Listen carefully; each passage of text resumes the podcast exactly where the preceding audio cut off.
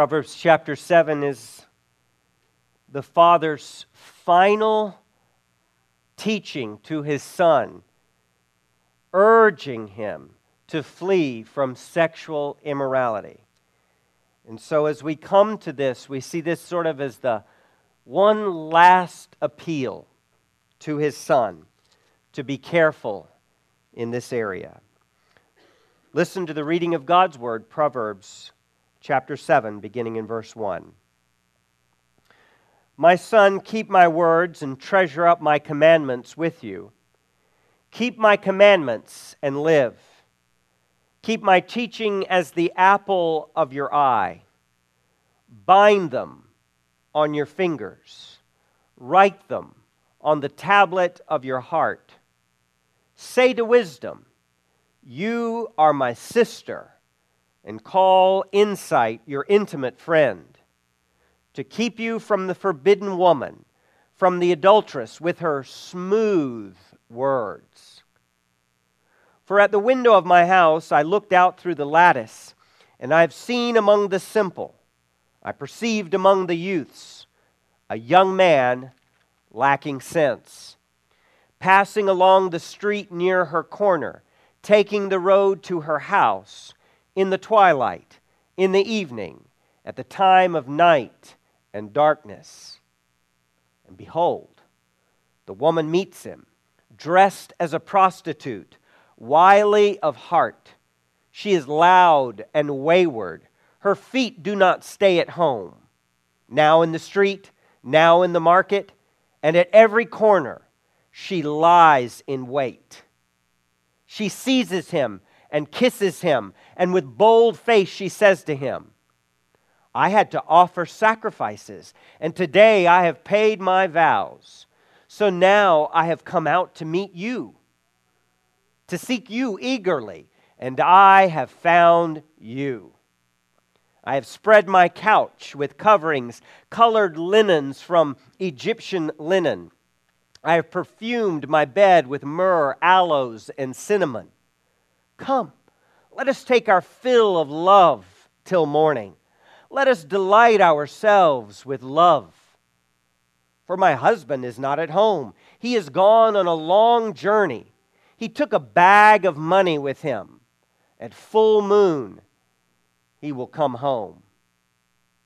With much seductive speech, she persuades him. With her smooth talk, she compels him. All at once, he follows her. As an ox goes to the slaughter, or as a stag is caught fast, till an arrow pierces his liver, as a bird rushes into a snare. He does not know that it will cost him his life. And now, O sons, listen to me and be attentive to the words of my mouth. Let not your heart turn aside to her ways, and do not stray into her paths. For many a victim has she laid low and all her slain are as a mighty throng. Her house is the way to Sheol, going down to the chambers of death. This is the word of the Lord. Father, we thank you for this clear portrayal of sin and its consequences. We ask that the Holy Spirit, whose body has become his temple, who our body has become his temple, we ask you now, Holy Spirit, to show us, to help us to really hear this word, to write it upon our hearts, to write every word upon our hearts, to hear it, to receive it, and to follow it. Holy Spirit, we pray that you would show us not only the truth of this word, but you would show us what's really going on in our lives, that we would be honest before you, that we would not lie to the Holy Spirit, but we would be honest where we are, and that, Lord, where we need to repent, we would, Where we need to find mercy, we would. Where we need strength, we would. Where we are sinning, we would repent.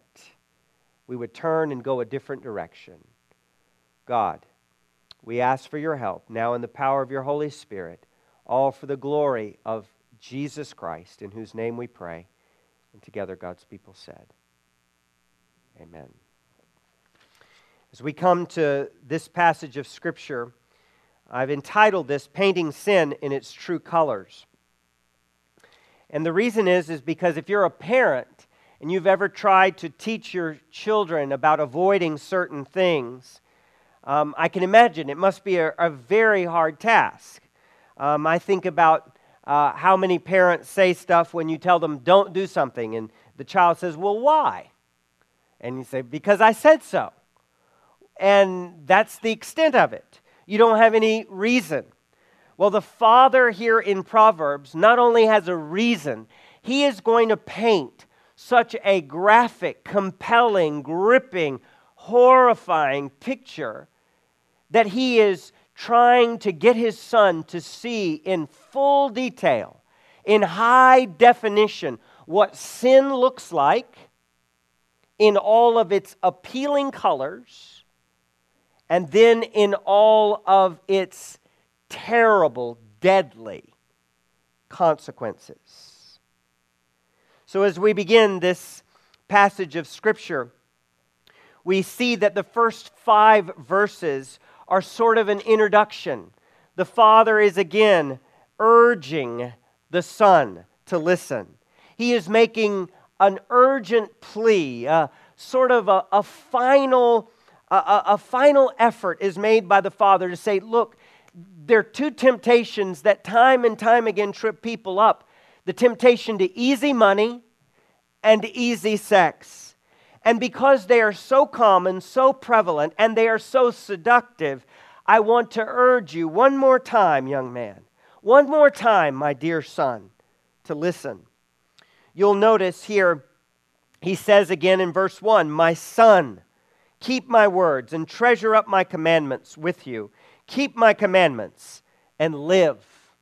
The Father does not want to keep his Son from what is good and what is enjoyable. The Father wants his Son to live. The Father wants his Son to have a good and blessed and godly life, to have a full and meaningful life. And so the Father is not against the Son. Sometimes you, as a parent, know that when you restrain a child from doing something they want to do, they think you're trying to keep them from what's going to make them happy. But ultimately, you're trying to keep them from something that will hurt them, something that, that they can't see where that road will lead, but you can. With a little wider lens, you know the path they're on and you know the consequences for that particular action. So, in the same way, the Father here is making this urgent plea. You just hear it repetition over another. Keep my words. Not just listen to them, but you've got to guard them, you've got to protect them.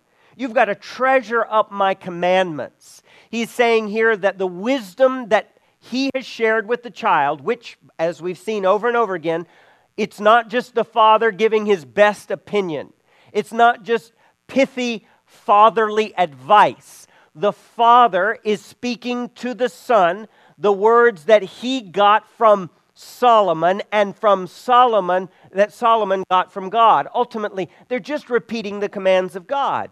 Remember, God says very plainly, very starkly, Thou shalt not commit adultery. And here you have the reason why, a reason why. This is the because. Why do I not do it? Well, here's a reason why. Let me paint you a picture of what sin looks like, both in its tempting power and in its terrifying consequences. So, this is a father. This is, if you're a parent and you've ever tried to encourage your children down the path of godliness in whatever area, and they're being tempted, take this to heart. Think about how you teach. Don't just say it's wrong and, and, and don't only give them reasons that appeal to the mind. As Pam said, you, you've got to paint a picture for them. You, you've got to paint a picture, a realistic picture of what sin looks like.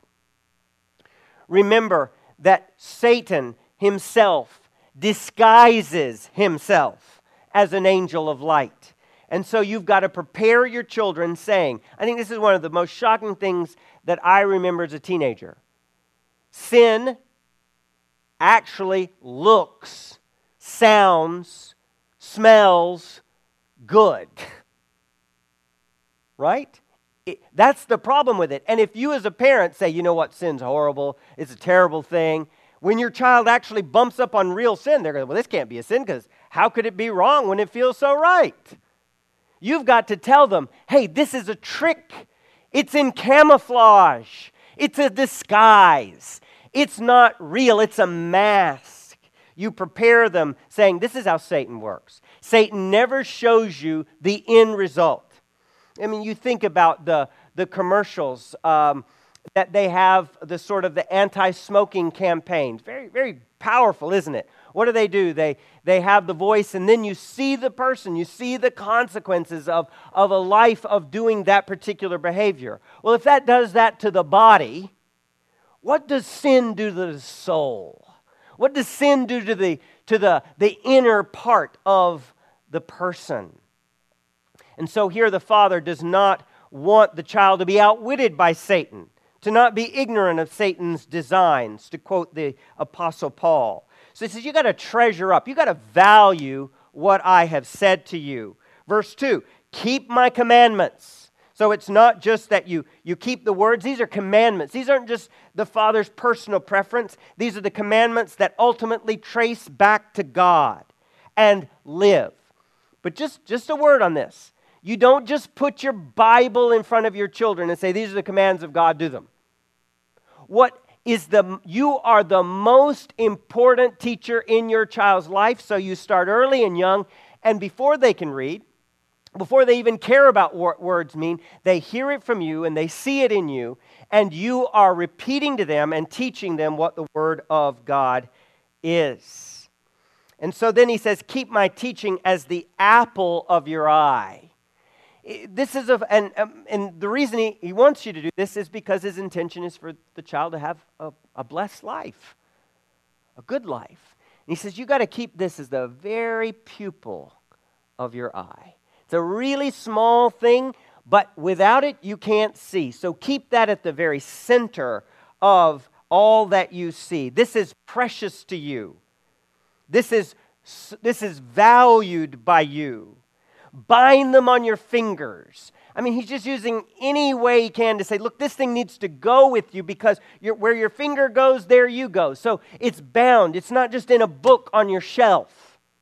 Why do we want our children to memorize verses of Scripture? Why are we memorizing verses here? And why are you encouraging them to memorize verses? Why do we memorize verses in Sunday school? We want them bound on our fingers, and as it says, write them on the tablet of your heart. David says, Thy word have I hid in my heart, that I might not sin against thee. Notice this is not about just getting kids to behave the right way. It's about getting children to understand what the right heart is, what the right heart is before God. Write these words upon their heart.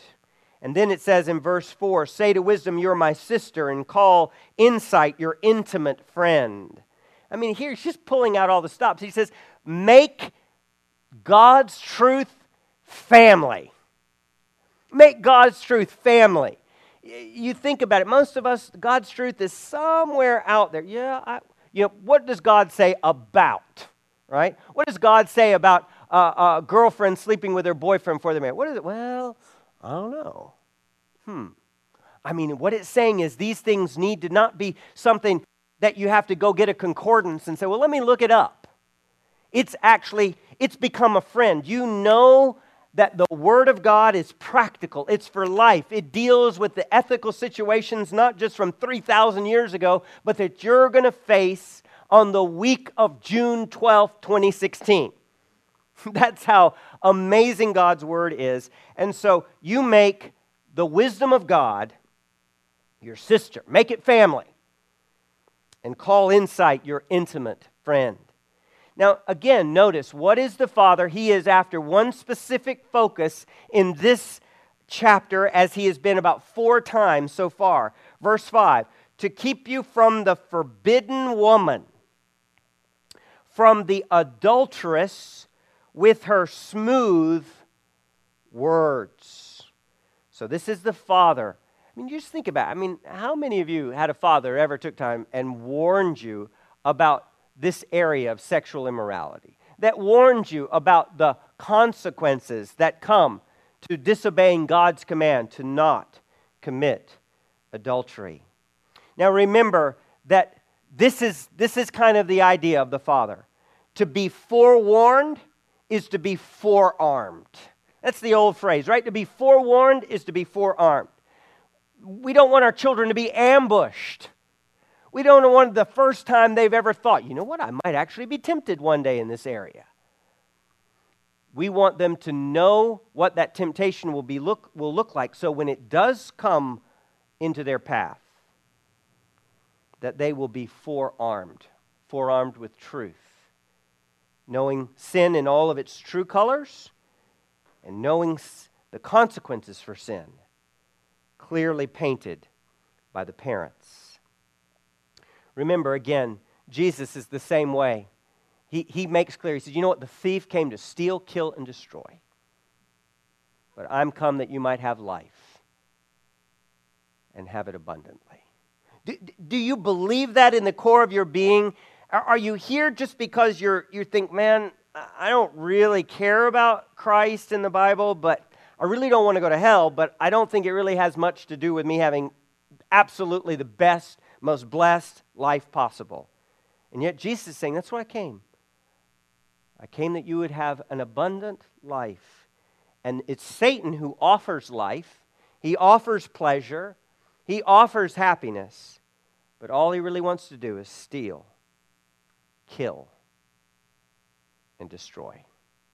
But the Good Shepherd says, let me, let me lead you through life's tricky paths, and I'm here to lead you to life. So the Father has said, You've got to keep His words. You've got to treasure His commandments. You've got to keep them, keep them, bind them, write them on your heart. And then it says, Say to wisdom. So you've got to, you've really got to speak this out. Have you ever owned the commands of God and said, God, this is, this is right?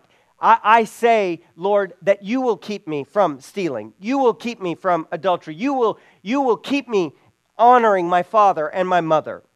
You will keep me so that I will have no idols in my life, that I will not covet. Are you speaking that? Are you agreeing with God? Have you made that a part of your commitment? So the Father here in verse 5, as we now go into the story, this is, he, he, he means the Father, he means the Son well. He's not trying to steal from the Son, he's not trying to keep the Son from a good thing. He wants the Son to live not die. He wants the Son to be blessed, not cursed. Now we go to verse 6, and it says, For at the window of my house I have looked out through the lattice, and I have seen among the simple, I perceived among the youths a young man lacking sense. So now the father is going to paint a picture. He's going to tell a story, paint a picture to capture the imagination of his son. He, he, he wants to show him what temptation looks like. This is one of the ways I always say this temptation would not be temptation unless temptation were tempting. And what I mean by that is, is not everybody in here is tempted by eating the whole chocolate cake. Not everybody here is tempted by taking the money that's lying on the counter. Not everybody here is tempted by the, the temptation to sexual sin. But whatever is tempting to you, that's the power. And this is one that is pervasive in every culture, in every generation. And so here he's wanting to capture the imagination of his child so that when he faces a similar circumstances, he says, You know what? Daddy told me about this. He forewarned me. Boy, this looks good. It sounds good. It smells good. But it's a path that leads to death. So he paints the story. He's looking out the window of his house. Typical houses in those days would have had two stories. The second story would have been where the bedroom was. And so the father is looking out. They didn't have glass panes until the Romans come along. So it would have been a wooden lattice. He says he's looking down. You can imagine him looking down um, below into, this, uh, into the streets of the city. And so he's, he's already capturing his son by saying, Here I was looking out, peering out I'm not a part of that, but I'm, I'm seeing it, and this is what I've seen. And he said, I saw among the simple. Remember, that's, a, that's code in the book of Proverbs. The simple are really the people that, that the writer to Proverbs is after. You've got the simple and the wise. Those are the two people. The simple, he wants them to become wise, and the wise, he wants them to become wiser. But the simple are not yet fools. They're not yet the proud and the arrogant. They, they, what simple means in Proverbs is that they are uncommitted, that they're open to everything and not committed to anything. It's like you are when you're 17, right? You do what your parents tell you to do, but you're really open to pretty much anything, right? You don't have your personal convictions and commit. You're just like, well, I don't know. I'll just see what comes along. I'll just try whatever you know, passes in front of me.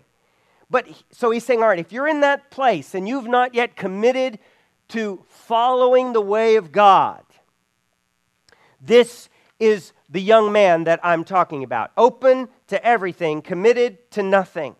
And he said there was one among all of them that he said he lacked sense. To put it another way, he was dumb, right? He was brainless. He didn't think. You know, if I could encourage you to anything, all of us at every age, is every second of every day, if we are in a battle for our spiritual lives, we've got to have our minds engaged. I can't tell you the number of times I've done stupid things, said stupid things, and it was just because I'll, I'll just have to say, I just wasn't thinking. I was just responding.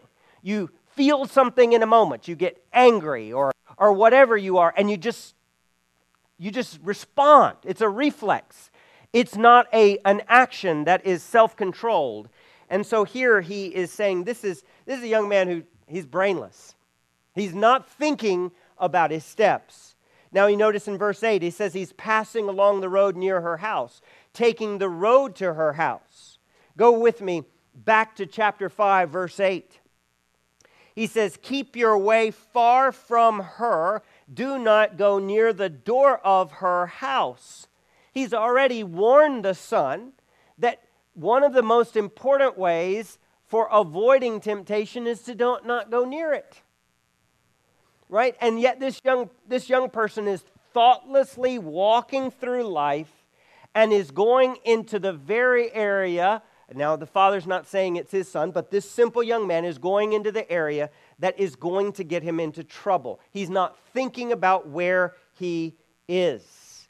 And so, this is the opposite of what the Father has already taught his own Son back in 5 8.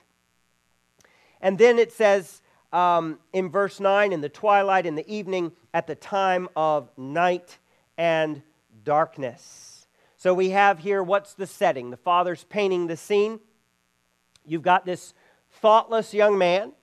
He's walking down the street. When it says passing along, it's the idea of marching. He's not meandering, he's, he's confidently walking through the streets. He goes near her corner, taking the road to her house, and he is doing it at twilight. Literally, to put it this way, he's in the wrong place at the wrong time. Shakespeare has a few lines, and this is what he said. He says, For light and lust are deadly enemies. Shame folded up in blind, concealing night. When most unseen, then most doth tyrannize. Shame folded up in blind, concealing night. Light and lust are deadly enemies. And yet the Father is saying here, here, you're, you're going into the wrong part of town at the wrong time of day, into these works of darkness. So he's painting this portrait. emphasizing it's twilight, it's in the evening, at the time of night and darkness, where the works of darkness will be done. And then he paints, continues painting the picture. And behold, the woman meets him. So here he is, walking the wrong place, the wrong time, and here comes this woman.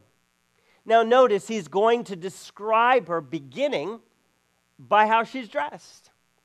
He says she's dressed as a prostitute. Now, this is a married woman at twilight, right as it's getting dark, and she is dressed like a prostitute. Namely, how many times is it that people are actually they're judging the book by the cover. They look and what they see is appealing and therefore they think it must be good. It's like Eve looking at the fruit and, and thinking that, that looks good. Yet it was the very thing that God had said if you do and you eat of that fruit, surely you will die. So this woman has on bold attire, revealing attire seductive attire. As we've said, the New Testament does not give any specific or lots of specific information about how women are to dress in every situation, but the overarching, um, the overarching principle is absolutely clear modesty. That means you cover up what you are. You are not trying to be the most provocative. You're not trying to show yourself off to dra- uh, attract attention. As we said last week, this doesn't mean you have to be Amish, but your goal is uh, uh, to be a person who your clothing is not meant to draw somebody to yourself. It is, it is meant uh, to cover yourself and it is meant to be appropriate. But here, this woman, she is not dressed as a married woman. She's not dressed uh, modestly in any way. She has on the prostitute, uh, the, the dress of a prostitute. But notice that behind her attire, there is a heart that is wily. This, is, this woman is wily, coyote. This woman is a sly vixen. She she may appear like she's saying, Here, I'm just here to offer you a good time, but she has another agenda. She has a cunning or crafty heart. The idea here of wily, you remember what it said about Satan in Genesis 3 1? He was more crafty. Same idea. It's the opposite idea of wisdom. She's using her skill in life to attract this young man like a moth to the flame. She's using every bit of her feminine powers to bring him to herself. And her intent is all from a wily heart, from a heart that is crafty and cunning. Then notice in verse 11, it's going to describe her. She is loud and wayward. Her feet do not stay at home. She is loud and wayward. Here it's describing her, uh, how she talks. She's just, she's a boisterous person. She's out there on the street at night. She's talking loudly. She's wayward. She's literally gadflying around everywhere. Now in the street, now in the market, and at every corner.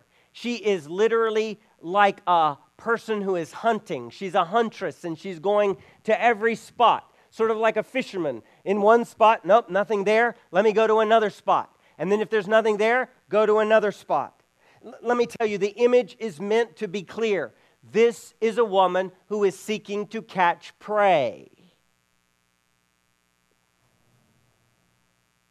She's lying in wait, hunting language. Then notice not only her bold attire and her crafty heart, but notice her bold behavior. Verse 13, she seizes him and kisses him, and with bold face she says to him, You imagine me here, the guy just walking down, marching down through the road, the wrong place at the wrong time of day. he hears this loud woman. She literally comes up, grabs him, and kisses him. This is a woman who is doing everything in her power to seduce this young man. When it says with a bold face, we, we have this expression, right? That you're a bold faced liar, liar, right? That's a, uh, and, and that's the idea. She literally has no shame.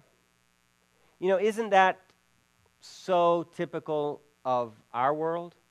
When you think about it, there's a place in the Old Testament, it talks about people when they get used to sin, and it says, You've lost your ability to blush.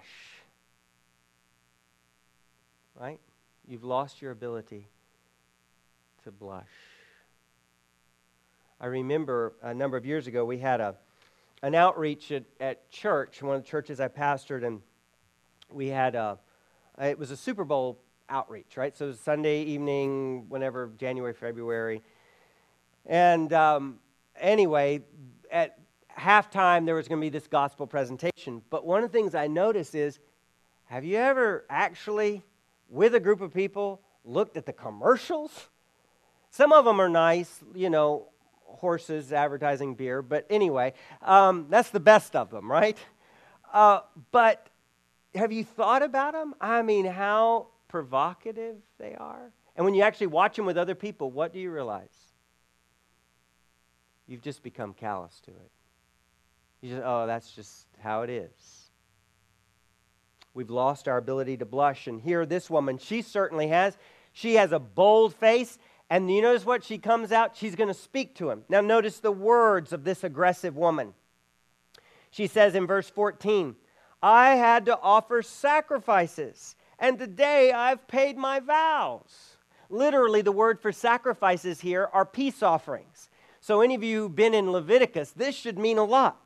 The peace offering was one of those special voluntary offerings that people would make to God for thanksgiving, or they had made some vow that if God did something for them in their life, blessed them in some way, that they would offer an animal in sacrifice to Him because they valued being able to have fellowship with God. And then only a small portion of the animal was offered up to God.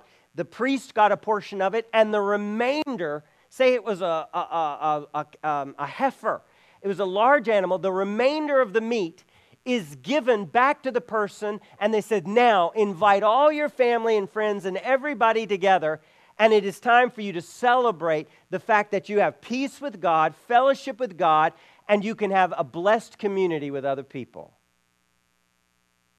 And here, this woman, this is what she begins. You know what? I made my peace offerings today she cloaks the very first words out of her mouth are masked with religious pretense.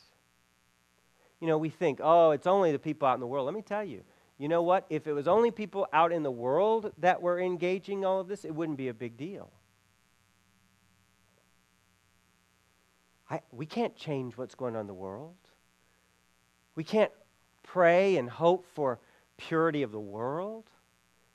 It's for the people of God who are indwelt by the Holy Spirit, who've been bought with a price. That's, this is who we're urging. We're urging God's people to live like God's people. Yet there are many who will speak the language of Zion, who will talk the religious talk, but they are not wanting to walk the religious walk in any way. Here she's actually using this say, hey, you know what? I've got a, a lot of extra food. I've got all of the rest of the peace offerings. Come over and enjoy the benefits from what I just received and my fulfillment of my vow to God. I think probably one of the greatest, greatest blights on the world is when Christianity literally is a cloak for evil. It is a cloak for evil. You see how it hurts how it hurts the testimony and the name of Christ in the world. And so, all I'm saying to you is, is let us be the people that God has called us to be humble, seeking purity where we are not, that we repent and we come back to Him.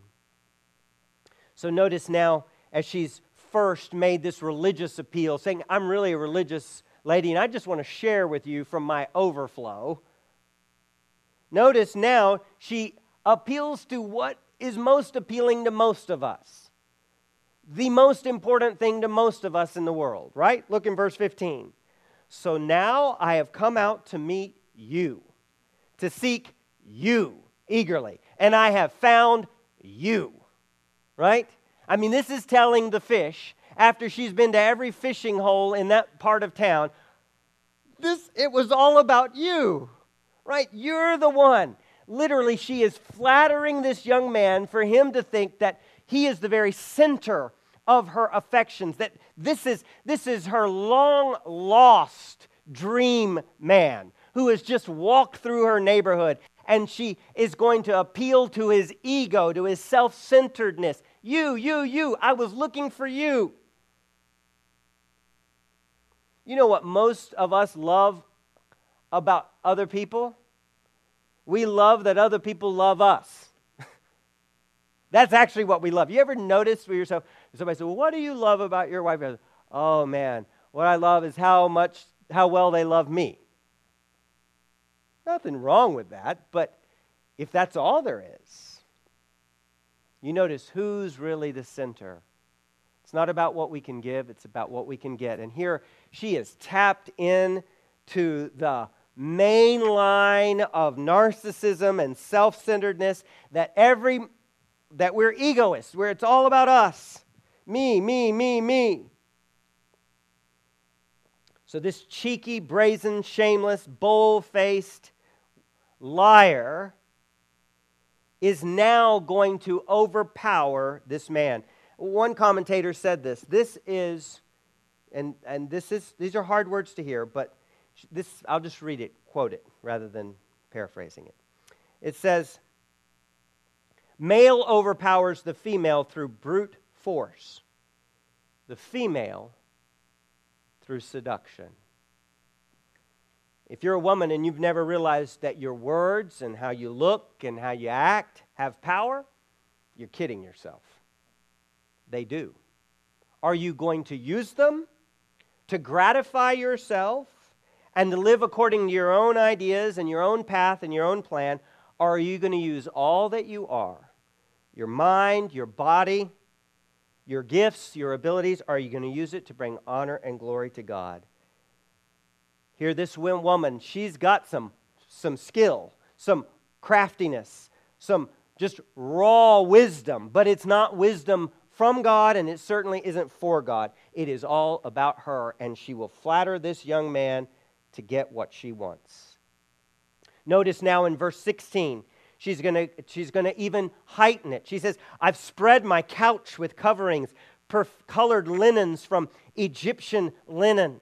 So she's now saying, Look, I have made everything as comfortable as can be. This is, this is going to be a soft place to recline. The colored linens from Egypt, the main color that they would use was red. So she says, I've got red Egyptian sheets, sheets, uh, uh, sheets of Egyptian cotton there that are going to be so comfortable. It's so sumptuous. It's so beautiful, appealing to every sense of the young man.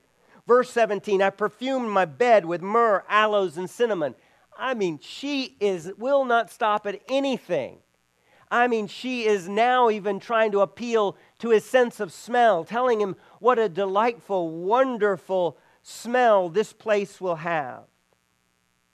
And then she makes her appeal Come, let us take our fill of love till morning. Let us delight ourselves with love.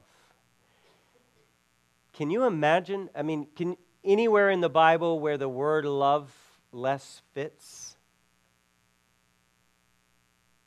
Doesn't want to love this young man. Ultimately, it's just to gratify her own desires. Remember, I said in Proverbs they use a technique known as literary concreteness. And what that means is, is don't just say, well, this is just only people they speak about are women against men. This is men towards women. This is this is in many, many contexts, but this specific one, father speaking to his son, and here this woman, this adulterous woman, is saying, Come, let's just enjoy. Let's, we've got this night. Let's enjoy it. Let's delight ourselves with love. Now, what if you were this young man would be the one thought? If you were not a godly young man, you lack sense, But what would be the only thing you might think? Hmm. Now, they didn't have wedding rings, but for case of point, she's got a wedding ring. Hmm. What if her husband comes home and catches us? You remember how chapter 6 ended? It said that if the man catches you, the husband who the wife is cheating with you against, that that husband he's going to take it out. There is going to be no payment to the wrath that he has. And here very clearly um, she wants to actually put this person's mind at rest. So what does he say? This is what she says. She says, You will, you've got nothing to fear. There's no fear in this. You can do what I am inviting you to do, and you'll get away with it. You can commit the deed, and there will be no negative consequences toward you. Doesn't this, don't you hear the hiss? You will not die. Don't you hear? This is, do you remember what Genesis 3.15 says? You know, eh, it's God talking to the serpent, and he says the seed of woman is going to, is going to crush the head of the serpent.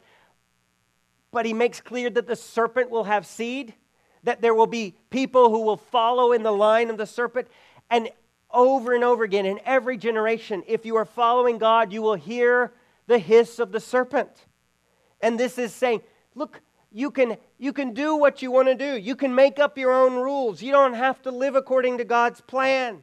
God doesn't know what He says when He keeps you from, uh, from committing adultery. God's just trying to keep a good thing from you. There are no consequences. You will not die. This woman is, notice a few things about this. She says her husband's not home. She acknowledges she's got this husband, he's not there. He's gone on a long journey. He took a bag of money with him. At full moon, he will come home. A few things on that. You usually would make the peace offering sacrifices at new moon. Full moon, two weeks later. So she's saying, Look, is he going to be gone? Two There's no problem. Tonight we can have a great time. There's not even a chance. He's really on a two week trip. But you notice what he says? At full moon, he'll come home. She has no intention of leaving that man for this young man. She has no intention of divorcing that man for this young man. Her whole intention is to satisfy and gratify her own desires and her own lusts for that night, and then to be done with that man and to go back to her fishing and her hunting to find somebody else to gratify herself.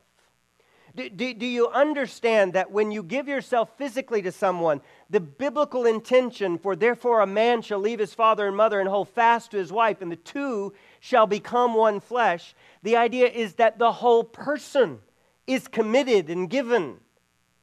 One commentator said, this way, said it this way To say physically, I'm giving myself to you, while emotionally and spiritually holding back from covenanted commitment is in fact to live a lie, a split in the personality, which is ultimately stressful and destructive. For this woman, this is a fling, not love. It's not something she wants long term. This is a one night stand. She wants to stay married, but doesn't want to be faithful to the man to whom she's married. Notice in verse 21, it says, With much seductive speech, she persuades him. I mean, she just keeps on, keeps on. She's just, she's pulling out every, every kind of bait from her tackle box. I mean, if she can say something to get what she wants, she'll say it. Doesn't have to correspond to reality or truth at all. But notice, and this is what I love, and this is what I would urge you parents to understand the father is pulling out every bit of bait from his tackle box, not so that the child can be hurt, but so that the child can be hooked by the word of God. Not so that the child can be destroyed, but so that the child can live. He's painting the picture. He says, Look, sin looks really good. Here it is in full color. I mean, he's just given as, as graphic a seduction scene as imaginable, painted it down to every detail. So that the son, you can imagine a 16 or 17 year old boy kind of hearing this story and going, wow, this is kind of interesting. Then notice says, with her smooth talk, she compels him. Literally, that word for smooth talk is the word Torah. Literally, these are her commandments. This is her instruction, her teaching. And then notice the transition. Verse 22 all at once he follows her. Whatever resistance, whatever he's kind of maybe got a little bit of a light going on, maybe I shouldn't do this. Hmm, maybe it's not such a good idea. But at some point, finally, because he has put himself in this place of temptation, she has pulled out all the stops. At that moment, he crosses the line and he follows her. And then the father shifts the story in the most dramatic way. He says, All at once he follows her as an ox goes to the slaughter. Literally, here is a dumb brute of an animal that is literally being led along, and he's not being led along to green pastures. He's being led along to the first thing that happens to an ox. Literally, he is going to have his throat slit from ear to ear. as a stag is caught fast, literally the idea of, of a trap on the ground, a noose on the ground. The stag is walking along and it pulls up and it's caught till an arrow pierces its liver. To have an arrow coming into to this stag, into its liver. You think about the liver, just even in English. What does the word liver mean? It means it's, it's the opposite of a dyer, it's a liver. It's the thing that helps us live. It's the place with the most blood. And so, literally, it's saying it, it's, it's going to not just be a flesh wound, it's going to be a deadly wound. As a bird rushes into a snare. And then he says, All right, here's the cost. You want to engage in sexual immorality, you want to engage in going into this adulteress. This is what it will cost. He does not know that it will cost him his life. He does not know that it will cost him his life. How many people, they start out and they think, you know what, it doesn't matter if I control my thoughts in the area of sexuality, it doesn't matter who I have sexual relationships with, whether I'm married, doesn't matter. And all of a sudden they find that they're not in control anymore, that all of a sudden they're a slave they're not infants in evil. They've become grown up, and now evil has taken a hold of them, and they, they cannot stop. They are now a slave to it, and the physical consequences and the mental and spiritual consequences mean that all of a sudden they become calloused to the point that they do not live and do not think and do not care about God. It ultimately it cost him his life. You can even imagine the picture of the husband coming home, finding them, physical death and spiritual death as well. And then the father ends with these words, verse 24 through 27. And now, O sons, listen to me, and be attentive to the words of my mouth.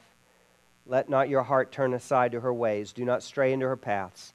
For many a victim has she laid low, and all her slain are a mighty throng.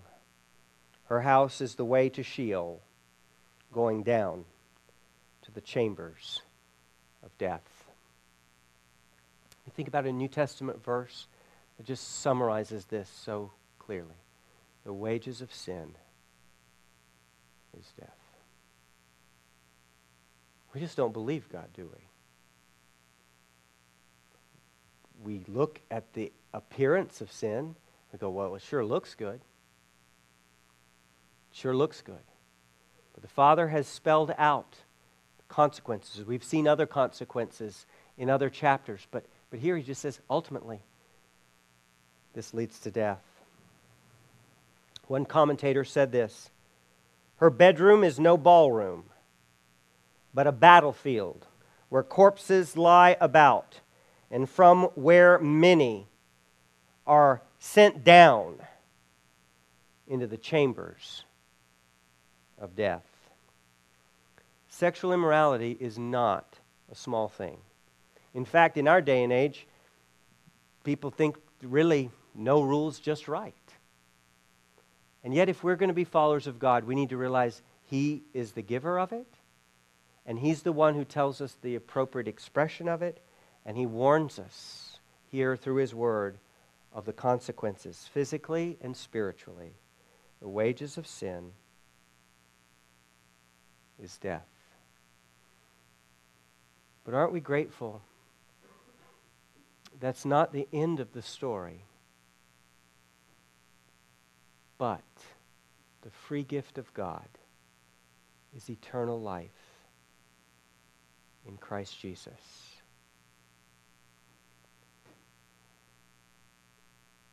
The gospel comes to us where we have followed the world, where we've fallen into the ways of immorality. And it says, Come to Christ. He will forgive. Come to Christ. He will free you from sin. Come to Christ. He will give you a new life. Come to Christ. He will tell you right from wrong. Come to Christ. He will not lie to you.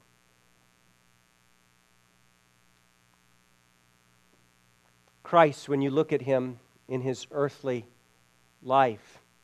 So different, humble, man of sorrows, acquainted with griefs, a man by himself carrying a cross up a rocky crag to have nails put in his hand and his feet, a spear thrust into his side, a crown of thorns upon his head. Nothing attractive about it. But in that cross, we find all the forgiveness for every one of our wayward ways, and we find all of the life and strength so that we can live differently. Would you come to Christ? Would you pray with me? Father, I thank you for every portion of your word. I thank you, Lord, that you you do not hesitate to pull out all the stops to pull us back from the precipice. Lord, there's some in here that are have slipped and fallen, and maybe they're even hanging on at the edge. And right now, today, you're just grabbing a hold of them and you're pulling them back and saying, Don't go that way. I will forgive you and I will strengthen you. Lord, for those who have are yet deciding. They're the simple. They're open to everything and not committed to anything. I pray that today they would commit to follow the way of life. Jesus said, I am the way, the truth, and the life. No one comes to the Father except through me. May we follow on that path, and may we find that ultimately it leads us not to the chambers of death, but to the very house of the Father, where we find life, life everlasting life overflowing in joy and abundance forever and ever. Lord, right now, forgive us. Right now, strengthen us. Give us resolve to fight against the world and all of its temptations. May we fix our eyes on Jesus Christ, the author and perfecter of our faith, in whose name we pray, and together God's people said, Amen.